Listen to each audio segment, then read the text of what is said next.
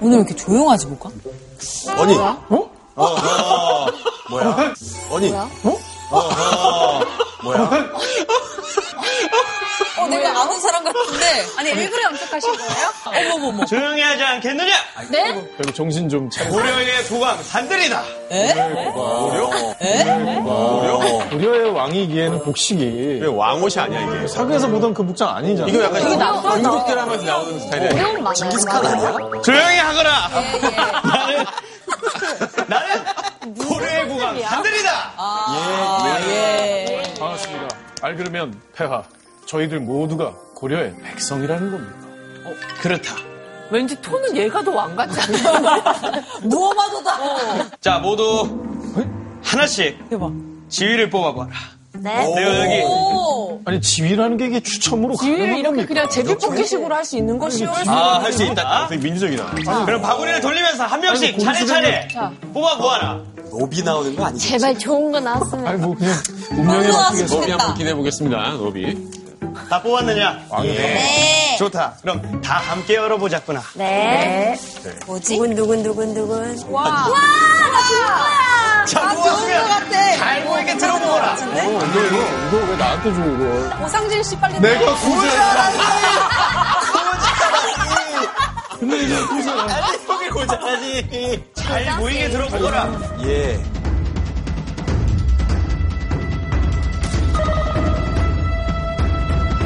신분, 집안, 재력에 관계없이 누구나 도전할 수 있는 고려스타 K! 인생 역전! 오늘 나의 충신으로 뽑힌 자는 부귀 영화를 누릴 것이다. 저의 이름은 보라인데 한 번만 불러주시겠습니까? 그래, 보라야. 딸랑딸랑. 괜찮습니까? 저는 대대로 농사 한 길만 파온 농민입니다. 개미처럼 조금 조금씩 땅을 사기 시작해서 지금은 인삼이 나는 노른자 땅을 갖고 있습니다. 인성. 오, 인성. 네. 저를 높은 지위에 올려주신다면 제가 왕께 정말 대박인 땅을 알려드리겠습니다. 딸랑딸랑. 노른자 땅. 이 나라가 다 내 것인데. 음, 잘 모르겠구나. 폐하. 낱말은 새가 듣고 반말은 쥐가 듣는 이 궁궐 아니옵니까? 여기 제가 폐하의 대나무 숲이 되어드리겠습니다. 여자는 물론 남성 모두 다 친근감을 갖고 저한테 아무도 경계를 하지 않습니다. 폐하 구중 궁궐 속에서 답답한 마음을 저에게 모두 다 털어놓으시기 바랍니다. 와, 연, 역시 연기자. 고려 이전에 신라라 백제 때도 매사냥이 귀족들이랑 왕들이 하는 놀이였던 거 아시죠? 갑자기? 분해가 아닙니다.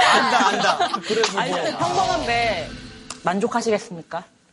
네. 저는 황해도에서 태어나서 이제 북쪽에 사는 매랑 걸음마를 떼서 푸른빛이랑 보랏빛 나는 매도 이제 제가 노래 부르면 다 오고 막 이런 사람인데 어. 팀매라고 하니까 제가 이제 저렇게 할 수 있구나. 네? 야, 너무 신선하다, 진짜. 어, 그래서 그래. 귀한, 귀한 매를 얻을 때 흰색 매 이런 거 잡아올게요. 너 매를 파는 사람이냐? 매, 매, 그냥 매를 번다고 생각하시면 어, 매를 버는 사람이구나. 저는 이번 과거에서 장원으로 급제하였습니다.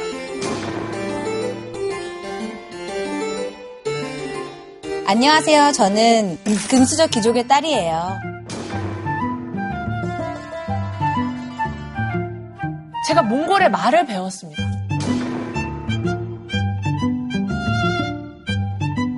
다 알 겁니다. 저희 전투가 얼마인지.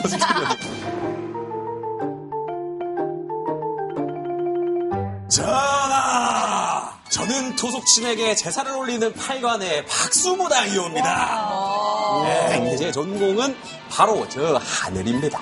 대박. 비가 안 내려 땅이 마르거나 장마가 끝없이 계속되는 하늘의 어, 병중도 제9시면 싹 다 문제가 없습니다. 비더원, 울포원, 고려의 B1A4가 되겠습니다. 백성들의 불안을 잠재우겠습니다. 비가 완벽하였다. 성은이 만개합니다. 고생했습니다. 고생. 했습니다. 자, 자.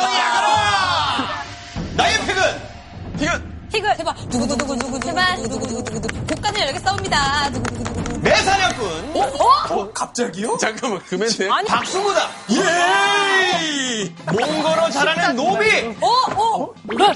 저요. 아, 농민이 그리고 마지막으로 제발. 고자인 너까지. 너희는 이제 인생 역전이 다. 말이 안 되게. 왜, 왜 사대부를 빼놓아, 근데? 어떻게 곡간을 열게 아무도, 하는데 아무도. 엄마는 나를 왜 정말 맨날 딱 봐도 중요한 게 신진 사대부가 없습니다. 나온다고, 이게. 갑자기 비오네이퍼가 왜 나오고 있는 거야? 하늘 없이. 무엄하다. 비오네이프가 뭔진 모르겠으나 그냥 그 어감이 좋았다. 아이, 좋습니다. 아부한다고 해서 이렇게 관료를 막 쉽게 뽑아도 되는 거예요. 그러니까. 혜야. 뭐야, 이게? 혜야. 어 이제 오프닝하고 난 집에 가겠다. 지치셨어. 설정이 혹시 어디까지인지 모르시는 거 아닙니까? 그래. 자 그럼 지금부터 우리가 나의 구세주 선생님을 한번 힘차게 불러보도록 하자꾸나. 선생님. 나와 주소서.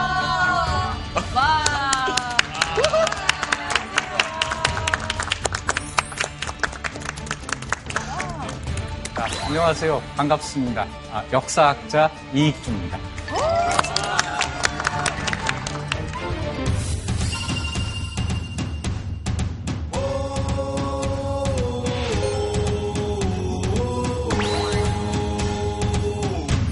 선생님 잘 지내셨나요? 네, 오랜만입니다. 네. 1년 반쯤 됐는데 오. 졸업한 학생들 동창회에 온 것 같아요. 아, 그리고. 산드로왕 왕노릇하기 참 힘들죠. 너무 힘드네요. 계속 얘기해, 계속 얘기해. 나 울고 싶었어. 근데 저희가 지금 잠시 그 근본 없는 좀 연출을 해봤는데 저희가 봤던 사람이 진짜 고려왕이 맞습니까? 먼저 산들 씨가 입장할 때 옷 보고 놀라셨죠. 네. 원간섭기에 왕부터 시작해서 고려의 지배층은 네. 자진해서 몽골 옷을 입었습니다. 왜요? 약간 유행했던 거예요? 유행한 거죠. 지금 산들 씨가 입은 저 옷은 몽골 제국 당시의 복장은 아니고 변발 호복이라고 해서 헤어스타일하고 네. 옷이 그 당시 스타일이 따로 있어요. 되게 다르다. 그 혹시 그 고려 스타K처럼 신화를 그런 식으로 뽑기도 했나요? 어, 약간 과장은 됐지만 실제로 있었습니다. 여러분이 연기한 그 한 사람 한 사람은 실제로 있었던 사례예요. 어머. 그게 있을 수 있죠. 어, 신분에 관계없이 왕에게 아첨을 해서 자기 충성심을 보여서 실제로 관직을 받고 하는 사람들이 있었고 이 사람들을 따로 가리켜 부르는 말까지 있었어요. 정말요? 진짜? 네. 뭐지? 임금픽. 딸랑이. 어, 어려운 말인데요. 뭐지? 폐행. 행이라는 말이 있습니다. 처음 듣는 말일 거예요. 회는 사랑한다는 뜻이고 어. 행도 사랑한다는 뜻이고 어머. 뜻은 좋네요. 그런데 좋은 뜻 같은데. 근데 보통의 사랑 어, 우리가 흔히 하는 아름다운 그런 사랑이 아니고 예.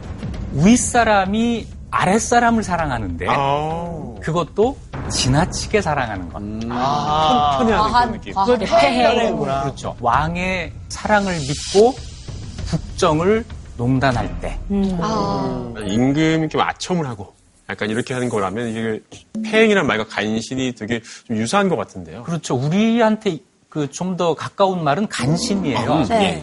그 간신 가운데 일부 고려 초 목종 때 유행간이라는 사람이 있는데 유행간. 유행간 신나는 노래 유행간. 유행간 신나는 노래 동공 지진 나셨어. 네, 유행간이 어떤 사람인지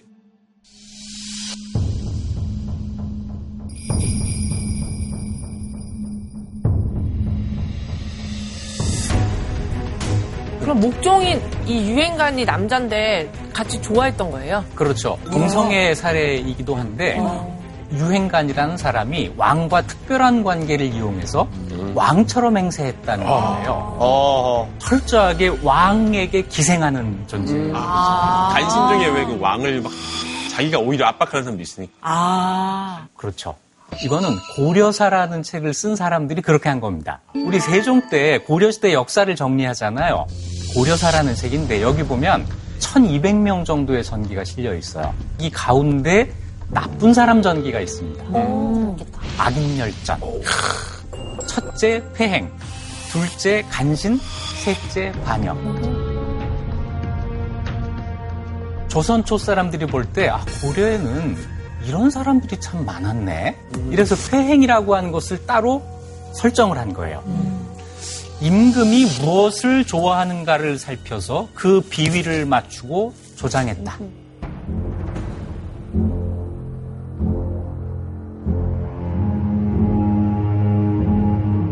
어, 근데 저 소문의 내용이요. 저희 아까 오프닝 할 때 산들이 임금한테 했던 행동이 써져 있는 것 같아요. 이거 출세하려고 막 별 얘기를 다 했거든요. 맞아.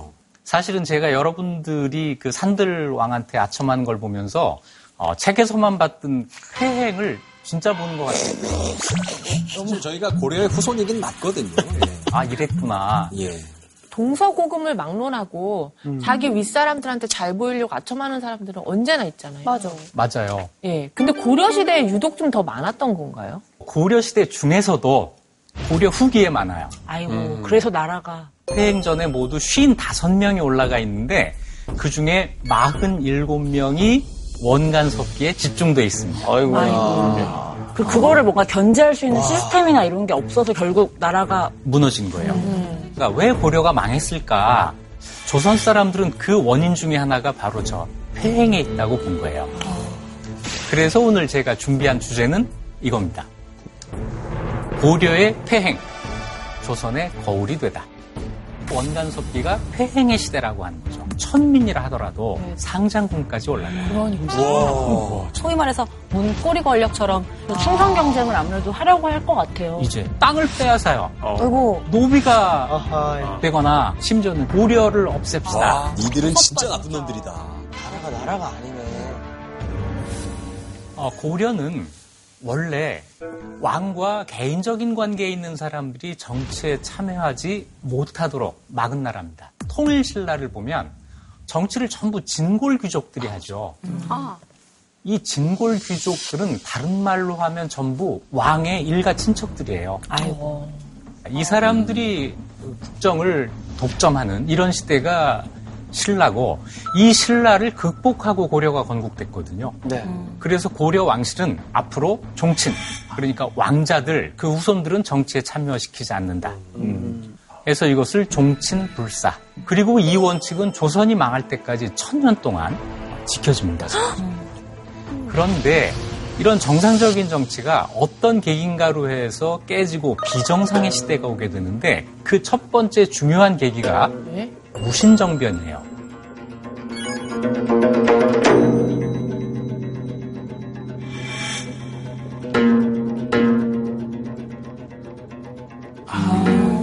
무신들이 정변을 일으켜서 왕을 죽이고 퇴위시키고 유배 보내기도 하고 이 100년 동안 왕이 그런 생각을 하게 되죠. 누군가 나를 보호해 줄 수 있는 사람, 나에게 개인적으로 충성을 할 수 있는 사람, 이런 사람이 필요하구나. 그러다 보니까 왕의 측근이 중요해지죠. 천민이라 하더라도 나한테 충성하면 되지 않나? 사대부, 귀족들은 전부 배신했어요. 자, 비정상의 시대로 가는 두 번째 계기, 원의 간섭입니다.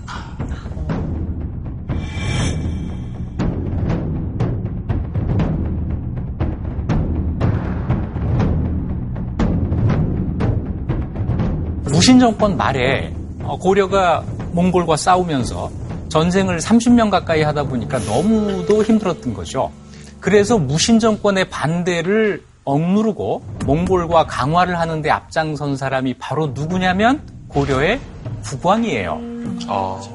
전쟁을 끝내는 조건으로 왕의 아들, 그 당시 태자가 몽골에 갑니다. 쿠빌라이를 만나고 쿠빌라이로부터 고려를 없애지 않겠다. 라는 약속을 받고 오죠. 아, 이거 선생님한테 배웠던 그 내용이랑 같은 거죠, 그때 예전에. 그렇죠.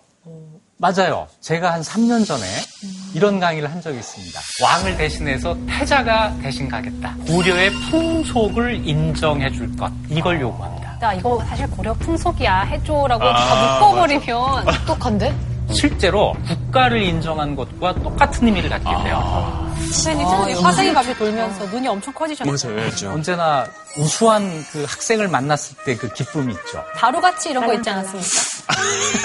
태행입니다, 지금. 태행을 지금 바로 일삼고 같이 있습니다. 조금만 기다리세요. 자, 고려 왕실의 외교로 전쟁을 멈추었다. 그런데 여기에 대해서 무신 정권에서는 계속 반대를 합니다. 해가지고 왕을 폐위시켜요. 맨날. 그러니까 이 왕이 몽골에 가서 나에게 군대를 빌려주면 무신 정권을 무너뜨리고 강화를 계속 유지하겠다. 또 한 가지 나한테 아들이 있는데 당신 딸과 결혼을 시킵시다. 이래서 청병, 청혼 두 가지를 합니다. 몽골에서 이걸 들어주죠. 그래서 몽골에 간 고려 국왕 원종이 몽골군을 이끌고 돌아와서 100년 동안 유지되었던 고려의 무신 정권을 무너뜨려요. 그리고 원종의 태자와 쿠빌라이 칸의 딸이 결혼을 해요. 그 당시 비슷한 사진이죠. 어, 우리 저 고려 시대의 사진 자료가 많이 없고 그래서 이 사진을 보면서 아 옛날에 정말 그랬구나 이렇게 생각하면 안 된다는 거 어, 먼저 밝혀놓고 시작을 하죠.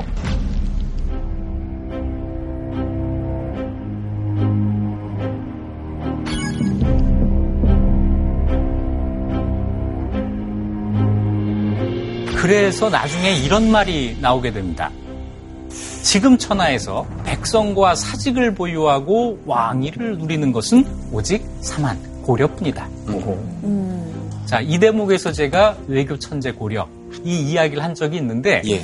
자, 이제 오늘은 그 다음 이야기입니다. 그렇다면 원은 몽골은 군대도 보내지 않고 관리도 보내지 않고 고려를 어떻게 대하려고 했던 것인가? 이 문제를 원은 고려 국왕에 대한 착봉의 권한 이것을 움켜쥐는 것으로 해결을 해요.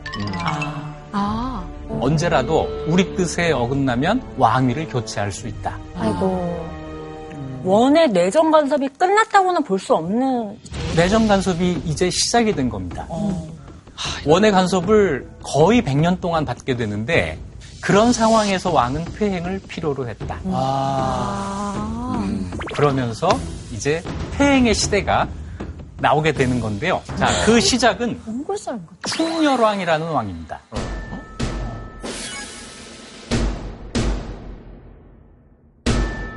원종의 태자, 부마가 된 태자가 뒤에 충렬왕이 됩니다.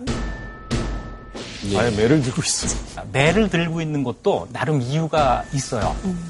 헤어스타일도 완전 몽골 스타일이네요. 그니까요. 아까 이야기한 대로 충렬왕부터 고려의 왕들이 변발 호복이라고 해서 몽골식으로 바꿔요. 그래서 산들 씨 처음 입장했을 때 여러분이 놀란 것처럼 고려 사람들이 경악을 해요. 그럴 수밖에 없었겠죠, 진짜. 충렬왕은 고려의 25대 국왕이고 고려 최초로 국제 결혼을 한 국왕입니다.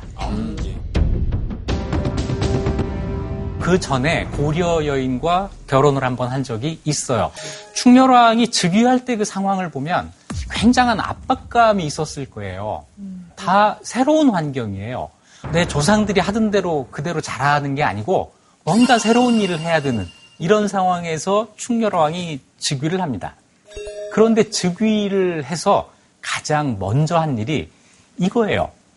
충렬왕은 즉위하자마자 몇몇 신료들에게 후한 포상을 했어요.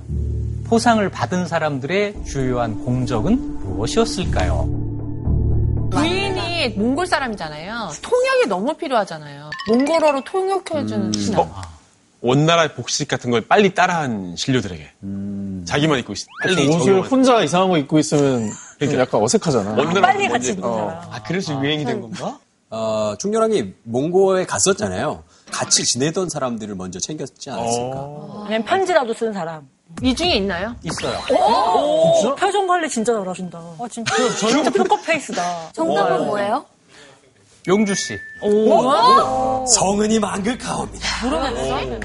몽골에서 데리고 있던 아, 데리고 있 이건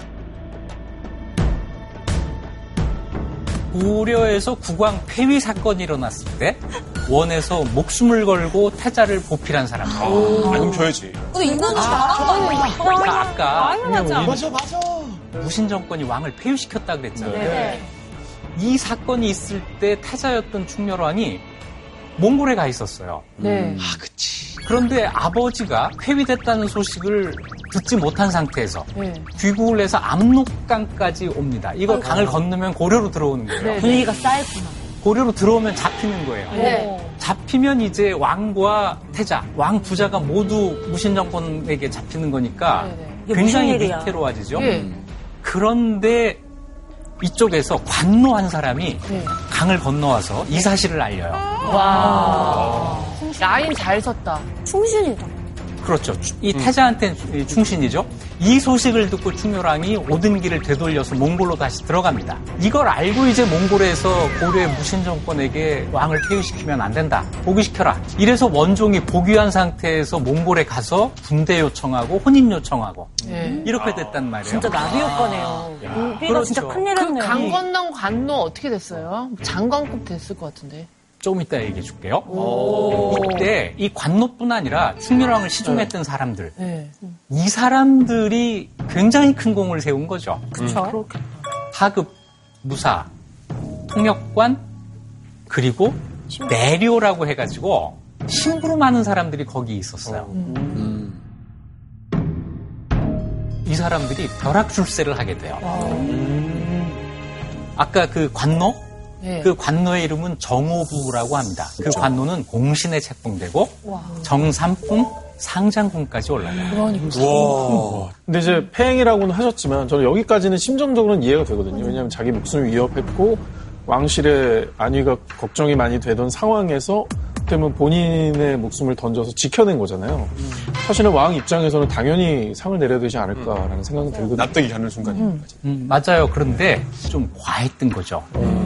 이런 과한 포상이 이제 폐행의 시대를 여는 첫 단추가 돼요. 신강 경쟁을 아무래도 하려고 할 것 같아요. 이제 그거를 유도하게 되는 거죠. 그러니까 옆에서 막 잘 되는 사람 막 보이니까 그렇게 하면 되겠다. 덩달아서 막 배 아프다. 뭔가 이게 세상이 달라지는구나. 또한 가지 있어요. 아, 이것은 아주 전통적인 왕의 측근입니다. 원해공주가 고려에 와서 아버지 원 황제에게 바친 사람은 힌트도 없어요? 후궁 아니에요, 후궁? 고려 인수. 후에 공주가 후궁을 이렇게 하긴 좀 그렇지 않아? 그러네. 또 하나의 숨겨진 최측근. 내관. 내관 아닙니까?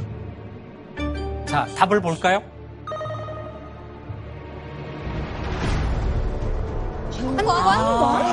아, 왜 저를 보세요? 황관을 왜 바쳐요? 몽골에는 원래 환관이라는 게 없어요. 유목을 하기 때문에 환관이 필요가 없죠. 그런데 궁궐을 만들고 거기 정주하게 되면서 허드렛 일을 할 사람이 필요해진 거예요. 환관이죠.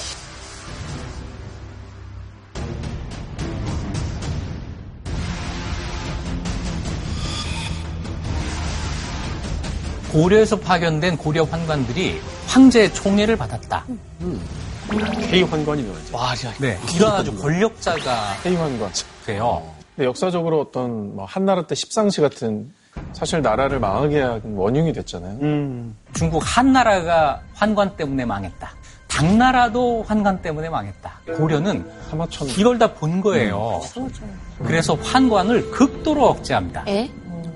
환관의 정원을 10명 이상으로 하지 않는다. 세력을 형성할 수 없도록. 못하도록. 이것이 저일 때문에 환관들이 원에서 성공한 걸 보고 본물이 터진 거예요. 그래서 사람들이 너도 나도 관관이 되겠다고, 과라가 되겠다고 스스로 거세하는 사람들이 많아진 거예요. 자, 최세연이라는 사람이 있습니다. 최세연이라는 환관이에요. 충렬왕 때 환관인데 어떤 사람이냐면 부인의 투기가 심해서 스스로 거세했다. 홧김에 자기가 홧김에 그랬다는 거죠. 그래요. 아니, 화가 나도 그건 좀 아니지. 네, 근데 이 사람이 어, 충렬왕 제국대장 공주에게 접근을 해서 아주 총애를 받는 환관이 돼요. 이 사람도 상장군까지 올라가요. 와. 왜그 매력 어필 포인트가 어디 있었나요? 저- 왕의 마음을 잘 읽은 거예요. 그리고 또 한 가지는 아마도 충렬왕의 뭔가 말 못할 비밀도 알고 있었던 것 같아요. 환관은 말도 잘 들어주고. 충렬왕이 자기한테 말을 잘하니까 대나무숲. 속 얘기를 다 들어주는. 제가 그러면 처음 했었던 그 역할이 약간 최세현을 모델로 한. 어, 그렇게 됐네요. 이 환관이 총애를 받는다고 하니까 사람들이 이제 최세현한테 뇌물을 주기 시작해요. 그래서 관직에 올라가고 싶은 사람, 승진하고 싶은 사람, 그리고 재판을 걸었는데 질 것 같은 사람, 이런 사람들이 최세현한테 뇌물을 주면 가해자와 피해자가 바뀌는 일이 벌어져요. 아, 느낌이 진짜 셌나 봐요. 진짜 세진 농단이 거예요. 최세현이 개를 길렀는데 이 개가 참 사나웠어요.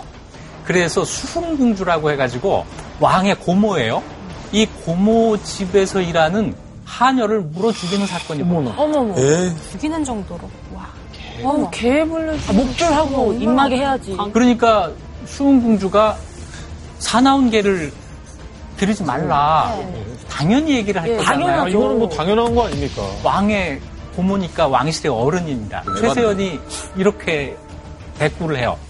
궁주께서는 얼마나 더 사실 거라고 내가 개 기른 것을 못하게 하십니까? 이거 좀 선 넘는 거 아니에요? 대들은 아니, 얼마나 더 사시려고라는 말 자체를. 관역에 가까운. 공주가 아니라 그냥 어른들한테도 하면 안 되는. 그러니까. 와, 어머, 선 세상에. 넘네. 네. 이렇게 아나무인 진짜 아나무인. 아나무인이죠. 이런 거를 보이는 환관들이 수도 없이 나온 게 충렬왕의 시대예요. 아, 충격적이다, 진짜. 내료, 환관. 충렬왕은 하나의 기구까지 만듭니다. 아까 매사냥꾼 어, 있었죠? 응방이라고 하는 것을 만듭니다. 저 응이 매라는 네, 뜻이에요. 응. 응방을 처음 만들게 된 이유는 원이 고려의 매를 요구해요. 고려에서 나는 매를 해동청이라고 해가지고 몽골 사람들이 굉장히 좋아했거든요. 그래서 고려에 매를 진상을 해달라. 응방이 그래서 만들어지는데 충렬왕 자신이 또 매사냥을 좋아했어요. 그럼 사람들은 내가 매를 가지고 왕한테 접근할 수 있겠구나. 이래서 왕 주변에 매사냥을 하는 사람들이 막 이제 이렇게 모이기 시작하는 거예요. 이 사람들이 응방의 관리가 되겠죠. 어. 그런데 한 가지 더 나갑니다. 이 사람들을 무장시켜서 왕의 친위대로 만든 거예요. 오메. 왜? 매사냥. 아니, 그러니까 매 기르는 동호회가 갑자기 청와대 경호실장. 그러니까. 그런 게. 그렇게 되는 거죠. 뭐 뜻밖의 줄타기가 진짜 갑자기 쭉 올라가네요. 아까 서현 씨의 태도가 약간 거만했던 것도 약간. 캐릭터를 잘 살린 것 같아요. 문방이었구먼. 그 당시 응방 사람들의 자세를 잘 보여줬어요. 아니 어쩐지 마음이 가더라고요. 어차피 무슨 말을 해도 마음이 가더라고요. 있어. 그 아까 그러다가- 그렇게 뽑혀서 음방이 저도 됐던 거군요. 그렇죠. 그 응방 4인방 중에 한 사람 정도가 되지 않았을까요? 응방을 통해서 왕에게 접근해서 권력을 잡은 폐행이 대표적으로 네 사람이 있어요. 와. 응방 4인방. 음포네, 음포. 박이라고 하는 사람은 아주 진귀한 매를 가지고 있었어요. 매가 되게 깃털이 12개인데 이, 이 박이가 14개의 깃털 매를 갖고 있었다 그래요. 이거를 몽골 사람이 우연히 보고 야 이런 건 굉장히 진귀한 거야. 원나라에 가서 황제한테 바쳐보지 그러느냐 이, 런 거예요. 그래서 박이가 이걸 가지고 몽골에 가요. 쿠빌라이한테 이걸 진상을 하고 나와서는 쿠빌라이가 나에게 고려 대장군의 관직을 주셨다. 이래서 고려 대장군의 셀프 임명이 됩니다. 에? 그 가능해요? 근거가 없는데 이 사람이 그렇게 얘기하니까 고려 왕으로서도 황제가 그랬다는데 확인 한 번도 안 아, 하고. 한번 물어볼 수. 그래도 장인한테 얘기를 해보- 좀 해보지. 설마 내 앞에서 거짓말 하겠어 이런 거 아닐까? 그런 거죠. 진짜? 너무나 큰 거짓말이니까. 어. 이정이라는 사람은 원래 직업이 개 잡는 사람. 조선시대 말로 하면 개백정인데 네. 충렬왕의 유모의 사위가 돼요.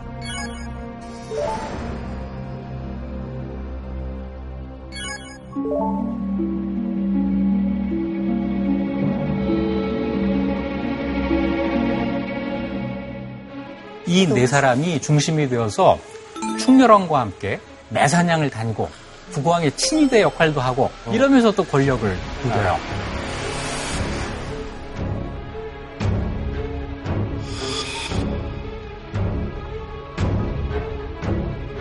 정식적으로 뭔가 절차, 공채 같은 걸 통해서 검증된 사람들이 아니라 소위 말해서 문고리 권력처럼 왕이 좋아하는 걸 노려가지고 들어간 거잖아요. 그렇죠.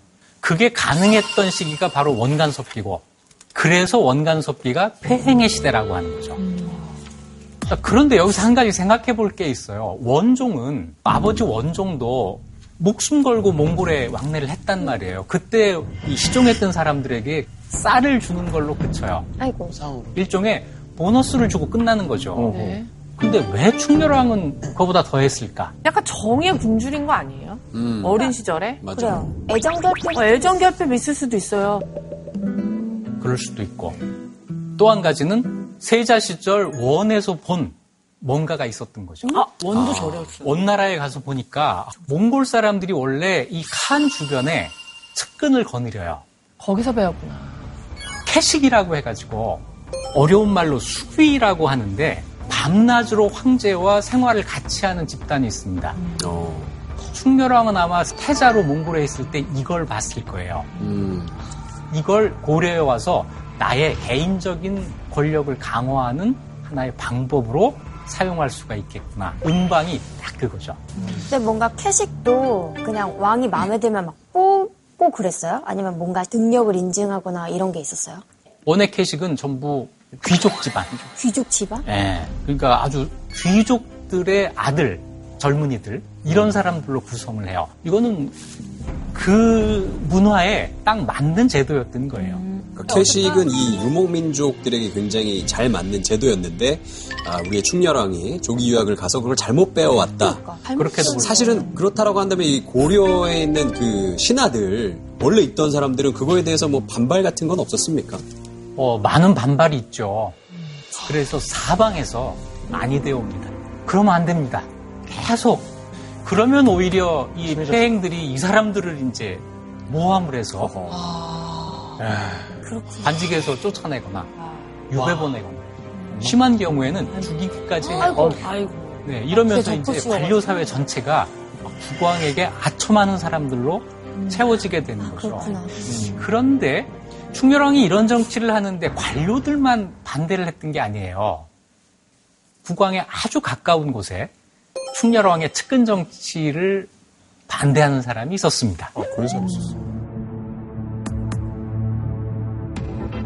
아들이요. 아이고야. 아들이. 아들. 지금 백성들이 공궁하고 또 봄철 농사철이 시작되었는데 부왕께서는 어찌하여 멀리 사냥을 가시는가? 어린애가 참으로 괴이하구나. 그러나 이미 사냥할 날짜를 잡아두었으니 그 말을 들어줄 수가 없다. 아들이 똑똑했네요. 역시 아들은 또 다르구나. 아들. 네. 네, 고려사에 나와 있는 데입니다. 이, 이 멘트가 나왔을 때 세자의 나이가 몇 살이었어요? 그게 중요하죠. 1283년은 세자가 9살 됐던 와. 9살짜리 아들이 바른 말을 한 거예요. 그랬더니 아버지가 괴이하대. 어린애가 참 괴이하구나. Ve야 돼. 이 정도면 진짜 초등학생도 안, 아는 정도다. 그 정도로 심했다는 말이잖아요. 그래도 그렇죠. 백성을 위하는 아홉 살짜리 어쨌든 꿰뚫어 봤네요. 나중에 충선왕은 이런 폐행 이런 제도들을 다 없앴겠네요. 자, 그 얘기를 이제부터 해보죠. 달랐을 것 같아. 충렬왕의 지위가 흔들리기 시작해요. 그 시작은 쿠빌라이 칸의 죽음입니다. 그럴 만도.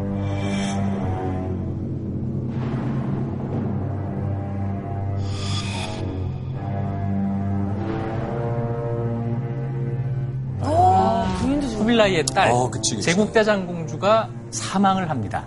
연결고리가 이제 진짜 없어지는 거예요. 맞아. 그 어머니가 죽었을 때 세자가 원에 있다가 고려로 와가지고 어머니의 갑작스런 죽음은 뭔가 이유가 있는 것이다. 어허. 충렬왕의 후궁 가운데 무비라는 사람이 있었어요. 네. 별명이 있어요. 도라산. 도라산요? 돌았다?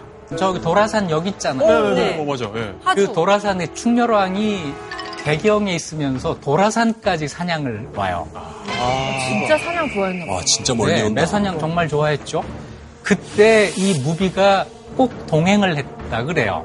그래서 그 당시 사람들이 무비를 부를 때 도라산 무비를 잡아서 죽여요. 어메. 이게 무비만 죽은 게 아니에요. 또 죽였고. 아버지 주변에 있었던 환관 4명, 아, 얼마나 눈에 까셨겠어요. 이 사람들을 다 같이 죽여요. 무려 40명을 유배 보냅니다.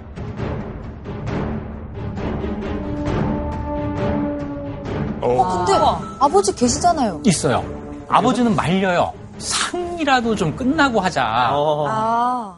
일단 시간을 벌려고 하는데 세자가 이 일을 전부 해치워 버립니다. 아홉 살 때 저런 얘기 몇살 때요? 이게 23살 때예요. 패기가 넘치 23살 때. 쌓인 게 많았구나. 피가 끓는구만. 뭔가 단단히 준비를 하고 온 거죠. 진짜 싫었나 봐. 여기서 그치지 않아요. 아버지를 왕위에서 물러나게 합니다.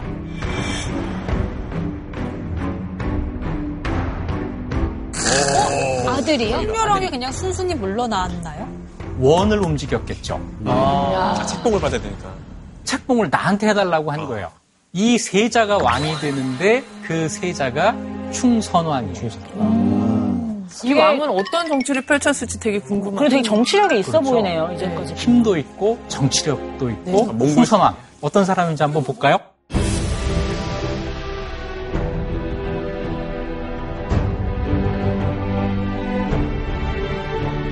처음부터 나는 아버지처럼 살지 않겠다. 아홉 살 때부터 벌써 그 모습을 보여주잖아요. 네, 네. 네, 그림부터 뭔가 아버지랑 다르네요. 책이 막 쌓여있고.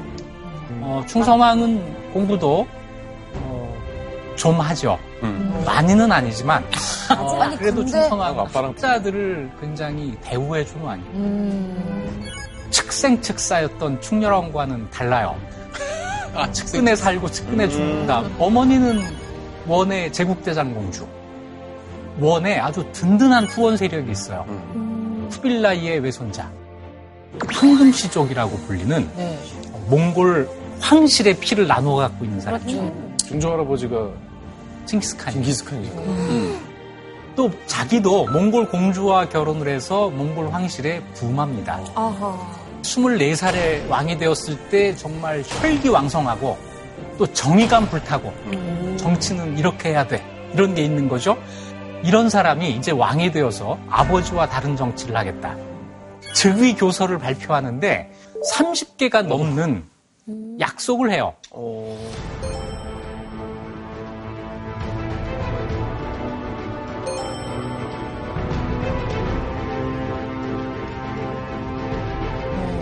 다시 얘기해서 정상화하겠다는 거죠. 대환영입니다. 충선왕의 개혁 정치가 신하들, 백성들의 지지를 받아가면서 진행이 되는데 8개월 만에 중단이 되고 말아요. 왜요? 측근이 가만히 안 있었나 봐요. 기록엔 없는데 반격이 있었을 거예요. 매가 덮치고 막 이런. 길 가다가 갑자기 매를 풀었다. 매와 너로 개가 정했다! 매! 출동! 아마 원을 상대로 외교를 했겠죠. 네. 누가? 충렬왕이 아마 했을 거예요. 아, 충렬왕이. 또 뒤에서. 어머, 아까 살아있었으니까. 그렇죠? 자기 아들을 공격한 건가? 그렇죠. 어머. 아들이 나를 먼저 공격했잖아요. 내 측근들을 전부 죽이고 몰아내고. 그런데 정말로 중요한 이유는 뜻밖의 곳에서 찾아집니다. 뭐지, 뭐지, 뭐지? 충선왕과 가장 가까웠던 그 부인이에요. 부인이요? 몽골 공주 출신 왕비, 개국대장 공주인데 충선왕과 결혼했을 때 그것이 충선왕의 다섯 번째 결혼이었어요. 네. 네 명이 먼저 있었던 거죠. 고려 사람이 셋, 몽골 사람 하나, 그리고 다섯 번째가 개국대장 공주인데 개국대장 공주가 갑자기 친정이죠. 어, 원의 황후한테 편지를 보냅니다. 편지.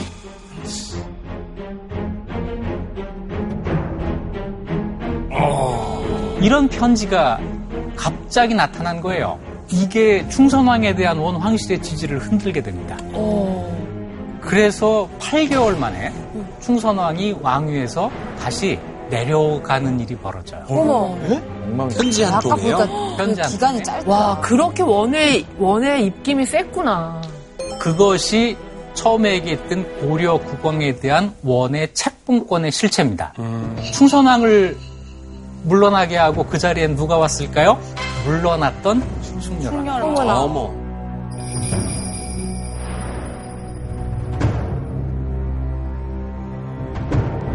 그게 뭐. 야, 그럼 이거는 진짜 와. 충녀는 이제 원의 원의 공주 출신인 부인도 없는 상황이잖아요. 그런데 이렇게 부부 관계가 있는 충선왕보다 충녀랑을 제 이렇게 보위에 오르게 한 이유가 있나요? 마음에 들지 않았겠지만 중요한 문제는 충선왕에게 문제가 있었던 거예요. 뭐였을까요? 충선왕의 개혁, 정치가 원과 상의 없이 독자적인 개혁이었다.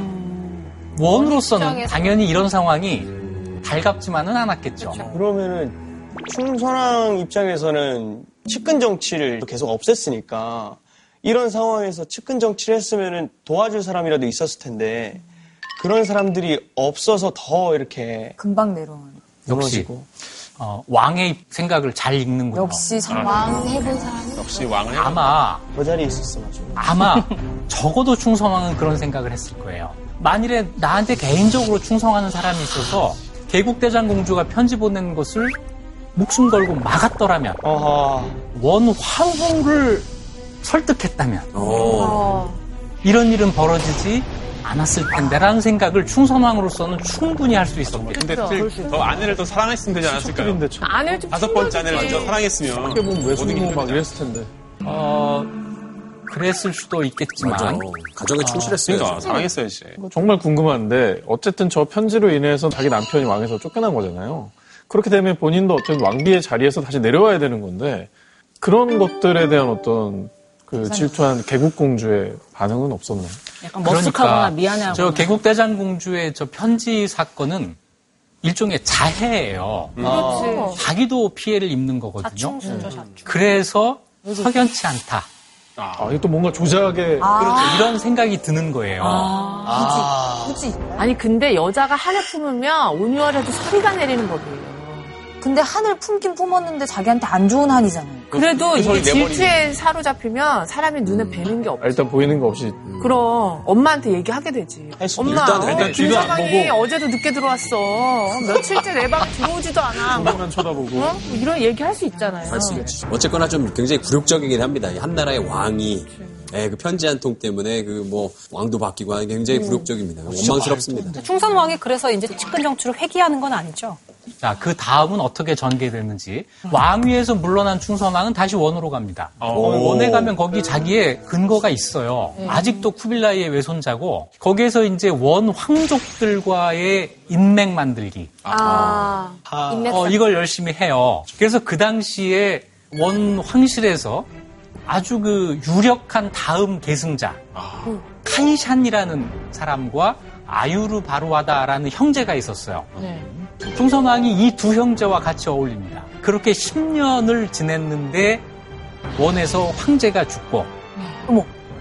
그 다음 황제가 누가 될 건가를 가지고 내전이 일어나요. 어. 충선왕은 당연히 이 편에. 섰고 밀어줘야죠. 이 편이 이겨요.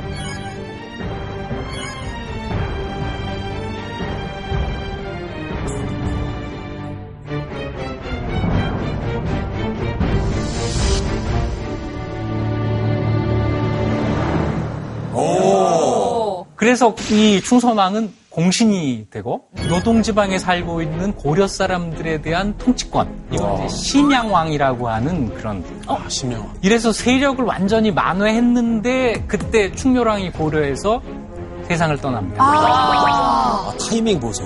타이밍이 참 좋네요. 딱 돌아가면 되잖아요. 오, 근데 가면- 돌아갈 돌아와서 있어요? 왕이 돼요. 그게 몇년 만에 이루어지는 일이에요? 꼭 10년. 이 10년 동안 뭔가 생각이 바뀌었겠죠? 바뀐 거죠.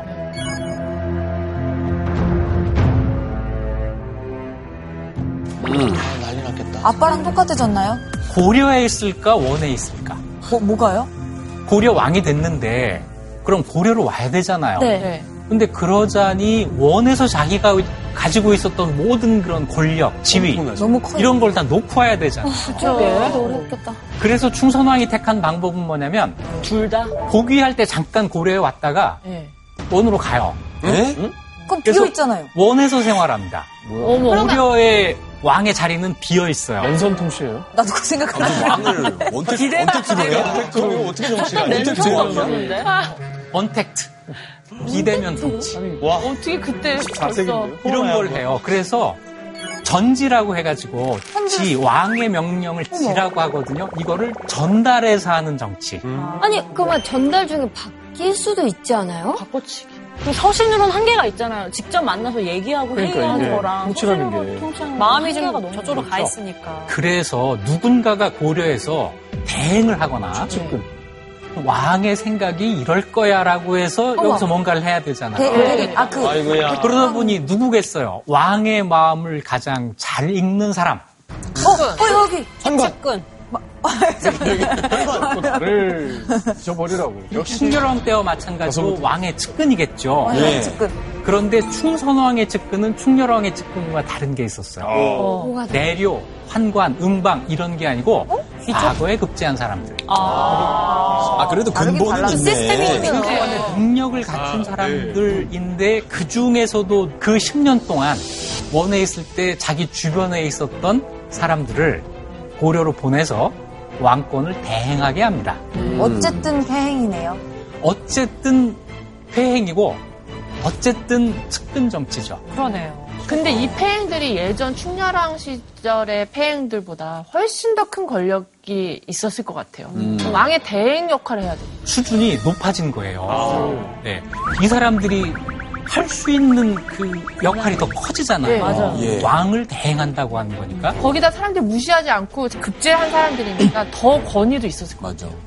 중요한 것은 충선왕이 개혁 정치의 정신을 잃게 됐다는 거예요. 아, 고려왕이 원나라에 있는 게 누가 봐도 비정상이잖아요. 네. 그래서 오히려 이번에는 원나라 쪽에서 충선왕한테 요구를 합니다. 네. 고려왕을 할래? 아니면 심왕을 할래? 아마 누구나 여기 있는 여러분도 다 그러면 심왕을 내놓고 고려로 오겠지? 라고 예상을 했을 텐데 충선왕은 고려왕을 포기하고 심왕을 지켜요. 그리고 고려왕은 자기 아들한테 양위를 하고 이 아들을 이제 자기 측근들을 이용해서 감시하고 견제하는 거죠. 아니 그 측근 정치를 그렇게 싫어하시던 분이 지금 이렇게 측근 정치를 더 섬세하게 하시는 게 굉장히 좀 아이러니하게 느껴집니다. 상황이 그렇게 달라졌으니까. 그러니까 나라가 독립적이질 못하니까 자꾸 저게 비정상적인 방법에 기대는 것 같아요. 그런 거죠. 측근 정치라고 하는 거는 충렬왕이든 충선왕이든 왕이 자주성을 상실했을 때, 외세에 대해서 당당하게 맞서지 못할 때 나타나게 되는 기형적인 정치 형태 하나이다. 24살의 그 딱 생각으로 개혁을 쫙 했으면 좋았을 텐데.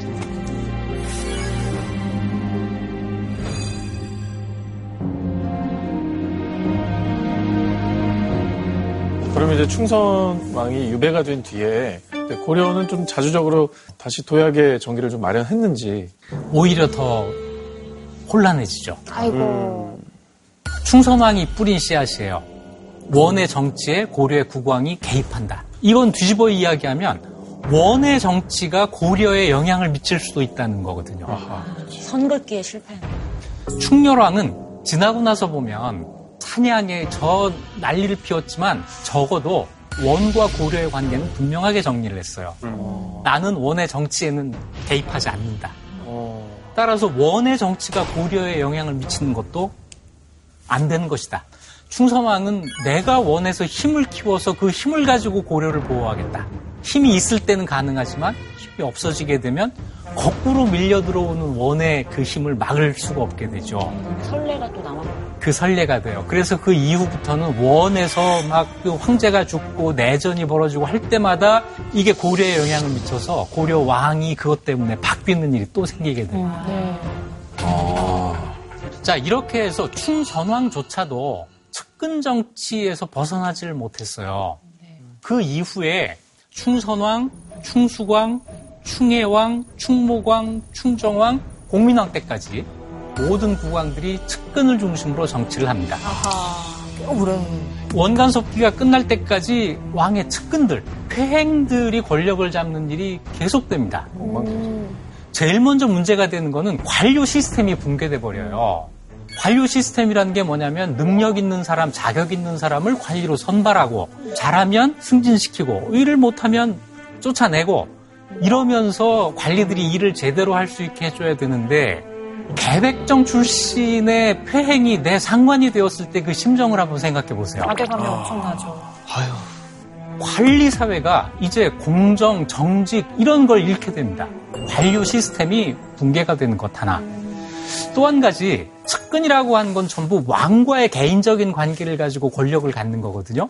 왕이 바뀌면 싹 불가능. 물갈이가 돼요. 네. 그러니까 왕이 바뀔 때마다 물갈이가 되면서 혼란해질 수밖에 없고 정쟁이 무한 반복된다는 거 하나. 마지막으로 전 왕의 측근들은 살 길을 어디서 찾죠? 원나라. 원나라로 가요. 고려를 배신하고 원나라에 가서 고려를 없앱시다. 양심을. 품었구나. 나를 쫓아낸 나라.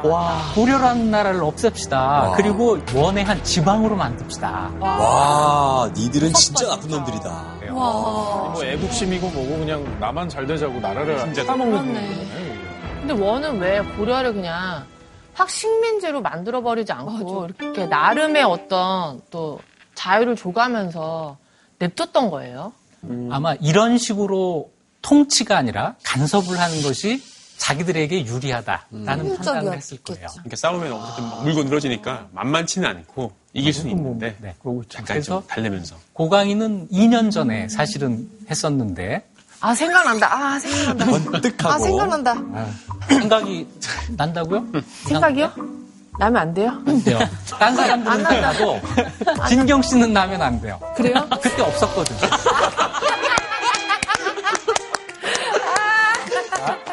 오는 그 빈자리가 좀 더 크게 느껴지는 거 같잖아요. 그러니까요. 진경 언니는 미리 잡아놓은 일정 때문에 못 오셨다고 하고 아, 미안, 미안. 내가 안 나더라고. 근데 이렇게 가장 피해를 보는 거는 백성들이잖아요. 이 시기에 백성들 엄청 힘들었을 것 같아요. 맞아요. 역시 가장 문제가 되는 것은 백성들이에요. 자, 폐행이 된 사람들이 권력을 이용해서 일반 백성들의 땅을 빼앗아요. 아이고 관리들이 막지를 못해요. 그걸 막으면 처벌받으니까. 그러면 이 땅을 빼앗긴 이 백성은 먹고 살아야 되니까 뺏긴 땅과 같이 가서 노비가 되거나 아, 국경을 넘어서 외국으로도 유망을 하는 이런 사태가 벌어집니다. 고려의 문인들이 그 당시 상황을 이렇게 표현합니다. 국지불국. 국지불국? 국지불국. 나라인데 나라가 아니다. 아이고. 어. 이게 나라냐. 아니 그 고려 외교에 대해서 우리가 되게 정말 좋은 인상을 받고 아 역시 고려 했는데 조금 실망스럽습니다 이제. 너무 어지러운데요 고려가. 나라가 나라가 아니네. 네. 그래서 오늘 이야기하는 것은 고려의 흑역사인데 중요한 것은 그림자를 어떻게 걷어내느냐 하는 거죠. 맞습니다. 자, 이런 상황에서 새로운 희망이 나타나요. 공민왕이 등장합니다.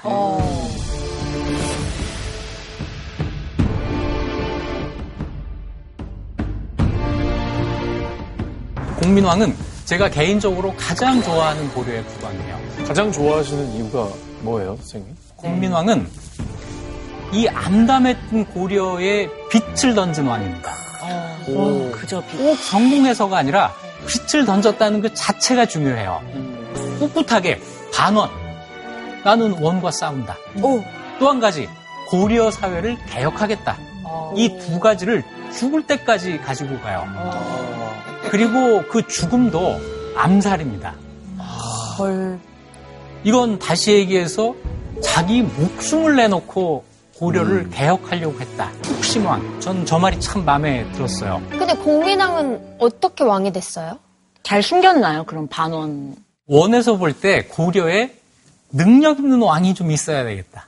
말이 좀 통하는 왕이 있었으면 좋겠다. 그렇죠. 왜 그런 생각을 하게 되냐면 그때부터 왜구가 침략을 해오기 시작하는데 도움을 받아야 되니. 이 왜구를 누가 막아야 되는 거냐? 고려에서 막아줘야 된다. 그런데 고려의 국왕이 어리고 너무 무능하다.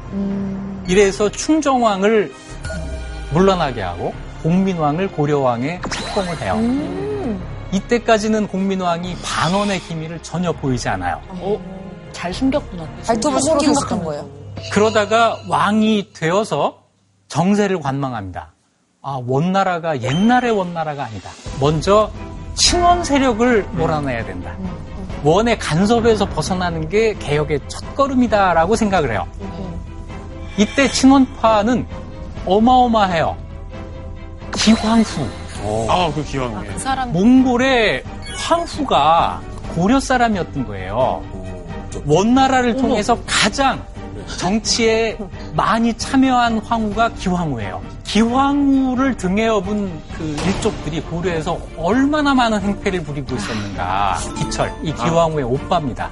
이 사람은 왕을 보고도 신하의 예를 취하질 않아요. 아, 누나 믿고. 그렇죠. 그것도 해요. 고려를 없애고 행성을 만듭시다. 아, 기철이 안 되겠네, 이 친구. 그래서 이제 공민왕이 기회를 본 거예요. 그러다가 왕이 된 지 5년째 되는 해에 반원 운동을 일으킵니다. 1356년 5월 18일 하루 동안에 저희를 다 해요.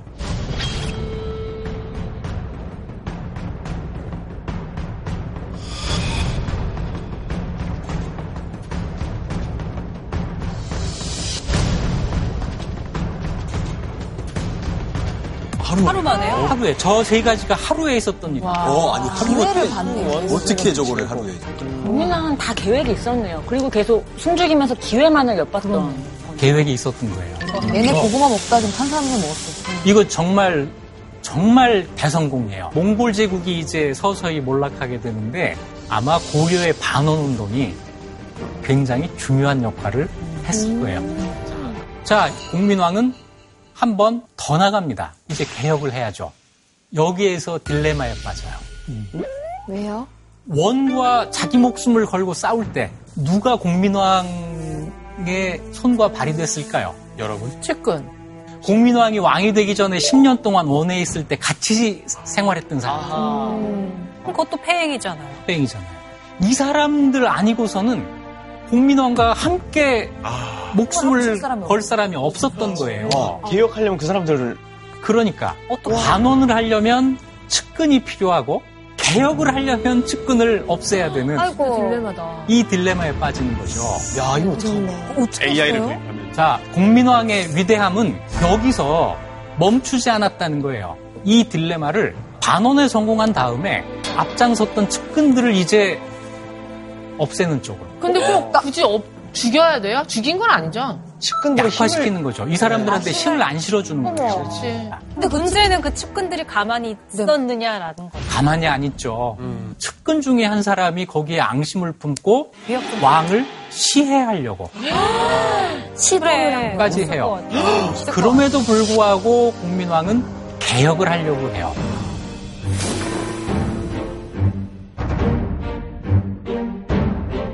원래 뭐 하던 사람이었어요? 승려예요. 그냥 승려예요? 예. 기존에 있는 사람들은 다 쓰지 못하겠다. 이 세상에 어떤 기득권을 갖고 있지 않은 사람을 등용해서 이 사람을 가지고 개혁을 하겠다라고 해서 등용한 게 신돈이에요. 정말 과감하게 개혁을 합니다. 빼앗긴 토지 본래 주인에게 돌려주는 거, 노비가 된 사람들 해방시켜주는 거, 이게 아주 과단성 있게 시행이 되면서 원간섭기 이후 첫 번째, 최초의 성공한 개혁이 신돈의 이 개혁입니다. 그리고 이거는 신돈의 개인적인 능력도 있지만 공민왕의 강력한 의지가 뒷받침되었기 때문에 가능한 일이에요. 자, 여기서 이런 의문이 들지 않아요? 측근에 좋은 측근도 있고 나쁜 측근도 있네. 충렬왕 때 내려 환관 응방 같은 나쁜 측근이 있다면 네. 공민왕에게 신도는 분명히 측근인데 백성들을 위한 개혁 정치를 했단 말이에요. 네. 예. 네. 그런데 신돈을 앞세운 공민왕의 개혁도 결국은 결국은 실패로 끝납니다. 왜요? 왜요? 초심을 잃었나요? 신동이? 신돈이 초심을 잃었기 때문에 아니 공민당이 초심을 잃었나요? 공민왕도 초심을 잃고 신돈도 초심을 잃고 아이고. 아, 둘 다예요? 다였구나. 자 신돈이 권력을 잡고 개혁을 할 수 있는 근거는 제도화된 게 아니고 유일하게 공민왕의 개인적인 신임이죠. 그렇죠. 네. 그렇죠. 그런데 이 신임은 바뀔 수가 있는 거죠.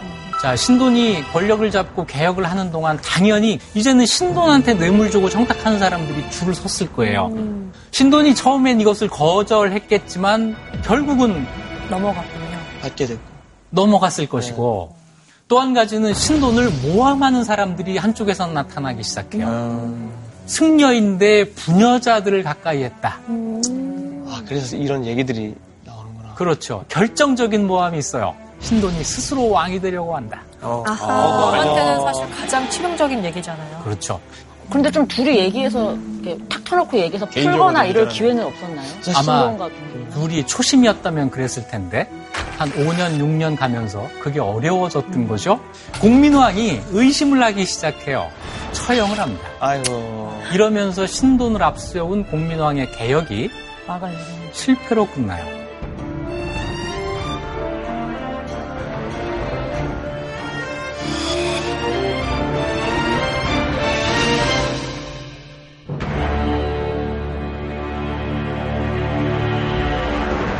그럼에도 불구하고 공민왕이 이때 한 이 일이 역사적으로 의미가 있어요. 그럼에도 불구하고 공민왕이 이때 한 이 일이 역사적으로 의미가 있어요. 사실은 이 개혁이 없었다면 조선의 건국이라는 그 다음 단계가 대단히 어려웠을 거예요. 하나의 징검다리를 놓는 개혁이었다.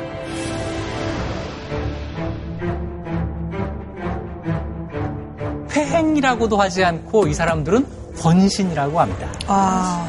국왕권을 능가하는 권력을 가진 신하. 이제 회행의 시대가 갑자기 권신의 시대로 가버린 거예요. 난리 나네. 더 나쁜 일이 생긴 거죠. 그러네요. 권력을 빌려온 게 아니라 스스로 권력의 출처가 돼버리는 거죠. 그렇죠. 스스로가 자기의 이익을 추구해 나간단 말이에요. 고려가 멸망의 길로 가게 됩니다. 음, 볼 수밖에 없겠어요. 그런데 이런 문제를 누가 해결해 줄까? 고려 사람 스스로 해결을 합니다. 자, 그래서 조선이라고 하는 나라가 만들어집니다. 회행의 역사를 거울로 삼은 나라예요. 다시는 권력의 사유화가 있어서는 안 된다. 우리의 정도전은 이렇게 이야기를 합니다. 군주는 현명할 때도 있지만 어리석을 때도 있다.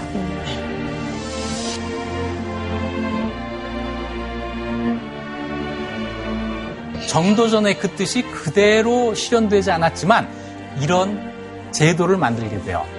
첫째, 국왕이 신하를 개인적으로 만나면 안 된다. 기록하는 사람이 옆에 있어야 된다.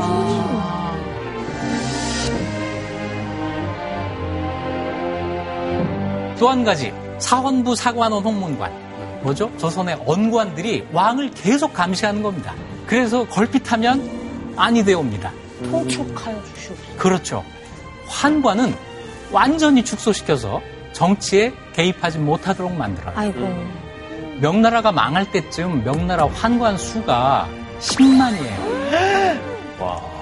관리 수보다 환관 수가 많았던 나라. 한번만 10만이면. 조선 500년 동안 이름을 남긴 환관이 없습니다.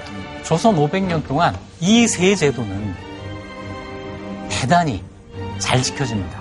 조선시대 왕 중에 나 이거 답답하니까 없애겠다.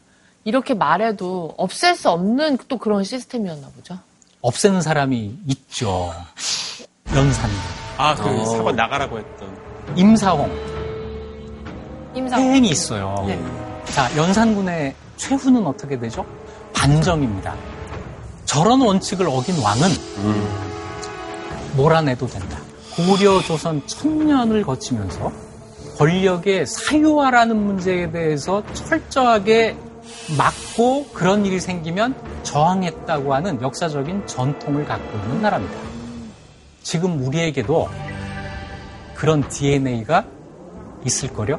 세상에는 일찍이 간신이 없는 때가 없었다. 왕이 잘 살펴야 된다. 이런 말이죠. 지금은 어때요? 국민이 주인인 시대죠. 예. 그러면 살피는 책임은 누구에게 있는 거죠? 국민들에게 국민들에게 있습니다. 고려 조선의 역사를 오늘날의 귀감으로 삼자. 이 말씀을 드리면서 제 강연을 모두 마치도록 하겠습니다. 오래간만에 또 고려 역사 수업 함께 우리 삼교 씨의 소감. 나 전체 제 역사 강의도 그렇고 역사 자체를 좋아하는데 조선의 왕들이 그 답답한 그 시스템이 구축되어 있는 게 이해가 잘 안 갔었거든요. 왕인데 라는 그런 생각이 정말 많았는데 오늘 그걸 처음 이해하게 돼서 어, 너무 저한테도 뜻깊은 시간이었고 너무 좋았습니다. 감사합니다. 저 강의한 보람을 느낍니다. 아유. 네, 오늘 정말로 훌륭한 강연 들려주신 이익주 선생님께 다시 한번 감사의 박수를 전해드립니다. 고맙습니다.